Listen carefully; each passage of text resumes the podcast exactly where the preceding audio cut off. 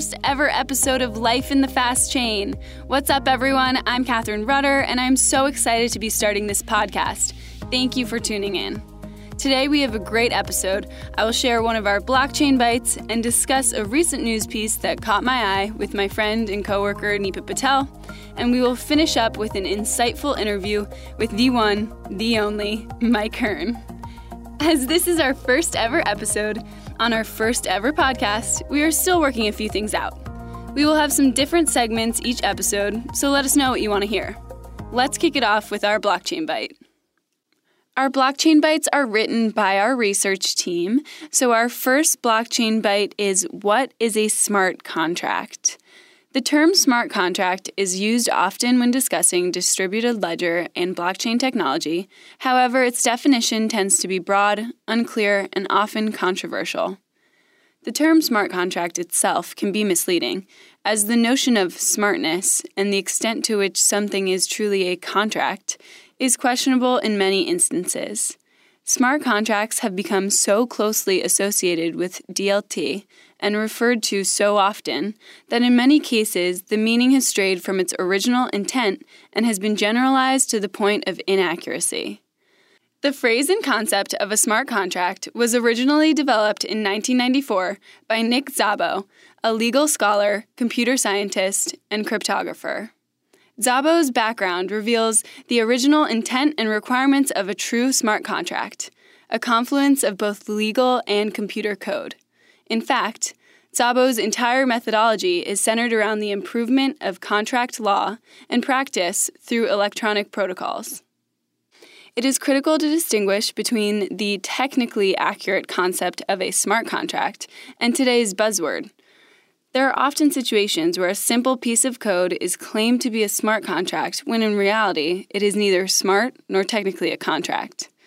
A smart contract is not simply any piece of self executing computer code, but is rather an agreement whose execution is both automated and enforceable.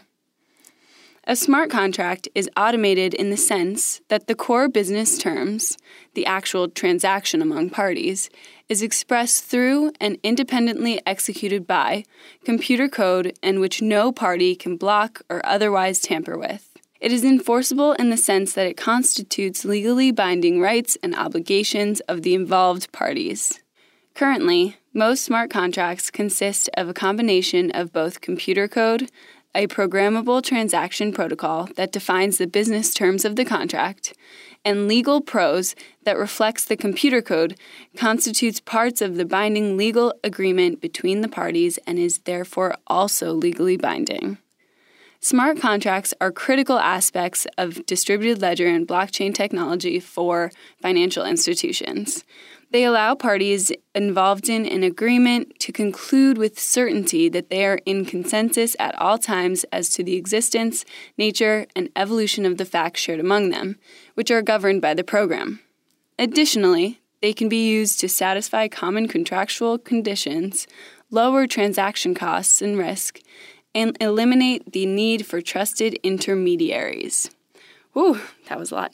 So, if you want to learn a little more about smart contracts, one paper that is also a great read is Smart Contract Templates Foundations, Design Landscape, and Research Directions by Christopher D. Clack, Vikram A. Bakshi, and Lee Braine.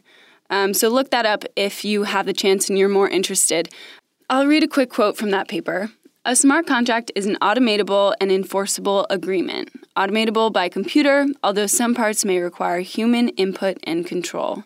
Enforceable either by legal enforcement of rights and obligations or via tamper proof execution of computer code. Again, that is from Smart Contract Templates, Foundations, Design Landscape, and Research Directions. Okay, now we have Nipa Patel, our Chief Compliance Officer here at R3. Nipa, how are you doing? I'm doing well. Great. So yesterday you made a paper public called Blockchain KYC slash AML Utilities for International Payments. So what inspired you to write this? Because KYC on blockchain is one of the hottest topics right now. Yeah, so one of the frustrations I've had being here in the US is actually sending money to my relatives internationally. And I think a lot of people that reside in the US have the same issue. Usually, when I send payments or any type of money to my relatives, it takes three to four days, or in some cases, one and a half weeks to just set, for them to receive the money. Mm-hmm. So the concept is basically my bank in the US does not trust my relative's bank overseas. So therefore, when I send payment, it goes to two, through two or three banks in between. And this is what delays the process of my relatives receiving the money. So this paper is based on the concept that all banks in a network would upload their KYC documentation to a utility. And this utility can be used by multiple banks in the network. One of the reasons is in the US, there are strict KYC guidelines that you must obtain from any bank that you are sending money directly to. So this way, if you trust my relatives' banks by look by reviewing their KYC documentation on the registry, you can automatically send the payment from my bank to my relative's bank without two or three hops in between. Everyone look out for this paper on r3.com slash research. It's obviously very interesting and I can't wait to read it. So, let's move on. Nipa and I have picked a recent Coindesk article that we wanted to talk about. This article is called A Porsche Speedster is Being Turned into Tokens. So, Tend, an Ethereum powered marketplace for sharing tokenized luxury goods, has partnered with a Porsche dealer based in Switzerland's Crypto Valley. I'm doing quotations as if people can see me doing the quotes um, to put a sports car on a blockchain. The startup's founder, Marco Abel, who previously served as chief digital officer for Credit Suisse, told Coindesk that Tend is collaborating with Porsche Zentrum Zug in order to offer a 1956 Porsche Speedster 365A as the app's first tokenized car. The luxury car will be split up into token based shares to be registered and traded on Tend's automated marketplace. The platform hosts share owners and a variety of service partners while its use of a blockchain also provides a transparent account of assets' histories. So, a little bit about Tend. The founder, Marco Abel, said uh, it's tokenizing luxuries and, and very precious assets to bring them into co ownership and onto the blockchain. And then our unique proposition is to give a full life experience on top of this investment and to enable that experience via service partners. So, this is a crazy article to me because I don't understand how that would work. How do you how do you have a car on a blockchain? so it's actually a pretty interesting concept. I mean, people like me and you, we live in Manhattan, and having a luxury car is expensive enough, but even paying for parking in Manhattan, that's just insane. It's so true. it's a very interesting concept since this token would actually represent a part of an ownership of a Porsche. And as a token holder, you can go to a Porsche dealership and they can verify that you are the token holder and actually let you drive around a Porsche um, for a few days. Yeah, that's really interesting. I guess we have to to wait for this to be really implemented, um, but it shows how many things are being tokenized. Just don't crash that Porsche. yeah. yeah, seriously. Um, but thank you, Nipa, for for taking time and talking with me today. Thanks for having me. If you're interested in reading Nipa's paper, be sure to check it out on r3.com/research. Now let's listen to my interview with Mike Hearn. Hi, Mike. Thank you so much for joining us. I know you're really busy, so it means a lot. You're welcome. All right, so let's get down to it. Are you Satoshi? no. I I've been asked that a lot over the years. Oh yeah? But I yes, I'm not Satoshi though. Oh man. All right. Well, even if you're not Satoshi, tell us a little bit about your background. Yeah. And if if I wasn't even if I was Satoshi, I would tell you I'm not, right? Oh, that is very true. So we never really That's know. true. And you will never know. Isn't that awful?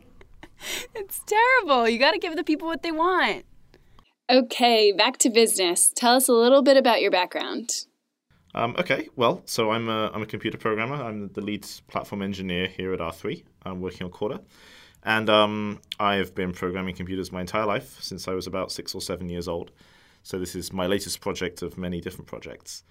Um, before R3, I was a Bitcoin developer for about five years. And I worked at Google for about eight years. And I've also worked on various other things and projects and for a few other companies before that as well. Great. So, have you seen the movie The Internship with Vince Vaughn and Owen Wilson? Y- yes, I have, yes. Okay, did they accurately portray what it's like to work at Google through that movie? Um, they've they used the actual offices. Yeah, they filmed it on site in Mountain View. But um, yeah, I Google used to be a little bit like that. I mean, it's the film script isn't quite accurate, right? it's not really like that. Um, but but Google's been changing over the years, actually. So these days, it's a bit more of a normal company in some respects. It's less like the film and more like most companies. Dang. I know. Eh? Such a shame. So, what originally attracted you to the Bitcoin world? Um, well, it was a combination of it being quite interesting, and I, I'd had an interest in online money for a very long time, so I was one of the first ever users of Bitcoin. I used it a few months after it was first launched because I was on various mailing lists and things where people discussed money and the nature of money and things online. Um, and what I liked about it was that it um, it wasn't uh, a national currency. So I disagreed with the politics of um, how you know Western countries manage their money supply and so on, and, and Bitcoin was just a total departure from that. And I, I, I just liked the I liked the idea of it. Yeah, in those early days, did you ever consider its potential for usage by the very institutions it was intending to disintermediate? Um, yes, yeah, I actually did. So I, when I first found Bitcoin, you know, I played with it a bit and I asked Satoshi a, a lot of questions about its design, and then I sort of left it for a while. Um, partly because there was nothing to do with it, but also partly because I thought, well, this is just cash. So if it takes off and everyone ends up using Bitcoin, then eventually people will create Bitcoin banks and they will get deposits. You know, they will gather deposits of Bitcoin and lend them out and go fractional reserve and pay interest and so on, and we'll just recreate the entire system all over again from scratch. And then eventually I decided maybe that analysis wasn't quite right, which is why I decided to go start developing on it. But yeah, it was actually one of the first things I ever thought about was like what stops people just building Bitcoin banks or existing banks opening Bitcoin accounts and, and doing exactly what they do today. Yeah, so what do you think are the shortcomings of, quote, traditional blockchain technology for enterprise usage? Well, it doesn't work. That would be one obvious shortcoming. Um, you know, there, there are just so many problems, right? I mean, you, you could also ask what are the shortcomings of blockchain technology for consumer cryptocurrencies, right? And I, I could talk about that for a long time as well. Um, you know, I, I spent many years developing these things, but I, am not like delusional about the problems or anything like that. There were, de- there were definitely many um, issues that needed to be solved. And then that was just a consumer space. So in the business and industrial space, in the financial sector and so on, you've got those problems, and then many, many more because the requirements are more complicated, right? In particular, um, you need identity integrated all over the place. You need all sorts of um, audit features and manageability features. You need reliability features and all these things. So there's lots and lots of ways um, in which uh, sort of traditional blockchain type systems just don't meet the needs of um, the institutional space. Well, you're working a lot on the Corda platform. What are you doing differently with Corda? Oh boy. Well, you know, I wrote I wrote a 55 white you know. Yeah, I wrote a 55 page white paper on that exact topic. So, um, you know, I got to I got to narrow it down a bit to answer that question. Um, Corda so so there are there are two main families of blockchain systems, right? There's Bitcoin and Bitcoin derived systems and then there's Ethereum and Ethereum derived systems. It's a bit complicated because Ethereum was originally derived from Bitcoin as well, so they all share some things in common, but that's sort of the family tree. Um, and if you look at the other competitors in the space of, of um, financial blockchain systems or you know industrial blockchain systems, um, they're mostly based on Ethereum. Mm-hmm. Corda is not. Corda derives its ancestry more directly from Bitcoin. So if, if people who are deeply familiar with the Bitcoin protocol looked at um, Corda, they would see a lot of similarities there. They would not see, uh, however, a few things they would expect to see. In particular, there are no blocks. Um, the transaction format is very similar, but there are no blocks. So, and there's also no mining. So we had to fix things like the ridiculous energy usage and the um, you know the unknowability of, of who the miners are and you know who they will be in future. There are many different things, um, but at its core, we took out some things in Bitcoin that weren't working. We took some things that were, and then we added a lot of new infrastructure and new ideas on top. Um, in particular, Corda is very oriented around um, conversations between two or more parties, whereas in Bitcoin you sort of announce things to the entire world. It's not. It's Bitcoin is an announcement based system, it's based on gossip networks, whereas Corda is a more conversational type system. They're both peer to peer networks, but they, they move data around differently. Mm-hmm. I'm, I'm curious. Do you think cryptocurrencies have a place in the long term future of the financial services industry? Well, I mean, it, yes or no, or no. it, it very much depends on um, what you mean by cryptocurrency. So if you mean something exactly like Bitcoin or Ethereum, then my view is no. I think, and I, I you know, around the basically, I came to R3 after deciding to leave the Bitcoin community, and I said this hasn't worked. You know, it's not fulfilling the original goals of the project, and um, in fact, it's largely recreating the problems that it was intended to, to solve in the first place. Uh, so that, if, if by cryptocurrency mean that, then no, I don't think it has any role in any system anywhere. To be honest, we can just forget about that. Right? It's an evolutionary dead end. Um, if we mean, is there a role for some new kind of international currency, which isn't issued or controlled by any particular government, which could be used as a politically neutral medium of exchange? Which has different monetary policy to the dollar or the pound or the euro, then yes, I think there is potentially a role for that. It's quite hard to create and to get traction, and it, you know, it was a lot of work to do that with Bitcoin, where you, you had a lot of users who were willing to take insane risks and, and you know go on this crazy adventure together because they were just individuals and they could do that if they wanted to. Um, it's a lot harder to do that in the institutional space where everything is very conservative and very regulated. But I think one day there could be, you know, the concept could be resurrected. However, uh, Corda itself um, is primarily focused on, um, you know, the existing financial system and not creating a new one from scratch. So it, you know, has code to you can pay with pounds and dollars and things if you can find an issuer who will issue those tokens onto the ledger. Interesting. So, what are the main technology challenges that firms are facing when making the switch from legacy systems to blockchain based platforms? Well, um, I can tell you about what they, they say to us and what the pains we hear about, uh, and, and some of those motivated Corda. I'm not saying that's the experience every single company has, right? But we, we see the same themes cropping up again and again. And these themes were very predictable. Um, and we did predict them, and that's partly why Corda is designed the way it is to solve these problems that people come to us with. So the main one is um, it's, it's extremely painful to develop apps for most blockchain systems, and that's something we've put a lot of focus into with Corda. It isn't something that people really talked about much, actually, um, and I don't think most blockchain projects put much effort into it, which is why this is a competitive advantage for Corda. Um, you know, as a developer, life is already complicated enough just trying to meet all of the business requirements that people bring to you. And then if the tools you're working with are bad or immature or bu- very buggy or don't provide you the with much support, then it becomes 10 times harder still. And so, you know, you see again and again, um, in particular in systems derived from Ethereum, um, you know, the programming languages they're using are quite um, surprising and quirky in a lot of ways. They're quite difficult to work with. Um, basic things are not always there. Uh, and with Corda, we built on top of Java, which is you know an incredibly famous and well-known developer platform that gives you a lot of stuff out of the box. It's widely used in finance and every industry actually. Um, and then we've extended it and tweaked it in the ways that you need for a blockchain system. So, you know, it, it, it's people come to us and they say, "Oh, you know, it's been a complete nightmare to develop this blockchain-based app. It's way easier to do traditional kind of apps, and we like the idea of this stuff, and we like the features it can provide us, but it needs to be, you know, it, it needs to be way easier for us, and, and that's um, that's something we've put a lot of effort into. It feels like a lot of people are just realizing how big of an impact this technology can have on our everyday lives. Do you think that there will be a big bang moment for blockchain in financial services or a slower phase transition? Well, big bang. You know, usually engineers try and avoid things that go bang in big ways, so I hope not.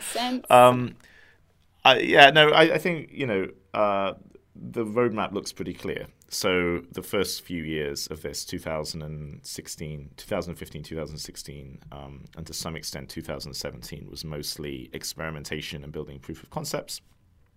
Um, and people started building real apps in 2017 and heading towards production. Um, some claim they're in production already, and you know, depending on how you define it, that is either true or not true. Um, but what we're going to be seeing over the next couple of years is more and more projects that go live. Now, the question is, and they will link companies together in peer-to-peer networks um, using this sort of blockchain technology. Um, I don't think there's going to be, you know, one big moment where everyone says the technology has arrived and now we're done. Um, and and suddenly everyone's life changes and they say what happened and that would be pretty amazing um, I think it's going to happen though so we'll just see this this um, steady uh, incremental rollout of these new systems as old systems get you know reach their end of life and get replaced or because people decide they want to invest to get the benefits and one day, decades from now, if it all goes well, people will look back on this era that we're currently in and say, "Wow, it was such a nightmare! Like, how how did they handle all this nonsense that they had to deal with?" And just think about all those, you know, millions of people all around the world who were just dealing with record skew and reconciliation and and you know nightmarish interoperability problems and stuff like that. Oh, totally. Okay, well, thank you so much for taking the time, Mike. I definitely learned a lot, and I'm very happy that you are our first star interview for the podcast. Great. It's an honor. thank you very much. Good questions. Thanks. A big thank you to Mike Hearn for joining us on our first episode of Life in the Fast Chain. Actually, a bigger thank you to Mike Hearn for saying he's honored to be on the podcast. We are the lucky ones, Mike. I feel smarter already. That's all I have for you guys today on Life in the Fast Chain, but thank you everyone for listening. Be sure to keep an eye out for our next episode coming February 28th. At the moment, we're up on iTunes podcasts, which I am very excited about. So be sure to subscribe to get notifications on the app and say nice things about the host. She's super sensitive. If you want updates from R3, don't forget to follow us on Twitter at inside underscore R3 and check us out on LinkedIn and Facebook as well. If you're interested in our technical updates and want to learn more about Corda, follow our Corda Twitter at CordaDLT. To sign up for our public newsletter to get the latest company updates and read up on all things Corda, sign up on the link in our bio. We have a good amount of upcoming events, so check out our master meetup page, www.meetup.com slash pro slash Corda, and sign up for CordaCon if you're in Tokyo in March. Link also in bio. Since this is our first ever podcast, let us know what you think. If you love the podcast, like the podcast, or have suggestions or changes you would like for us to make in the future to make it even better, email social at r3.com. Thanks again, and I'll talk to you next time. Thanks again, and I'll talk to you next time. Thanks again, and I'll talk to you next time. Thanks again, I'll talk to you next time. Thanks again, I'll talk to you next time.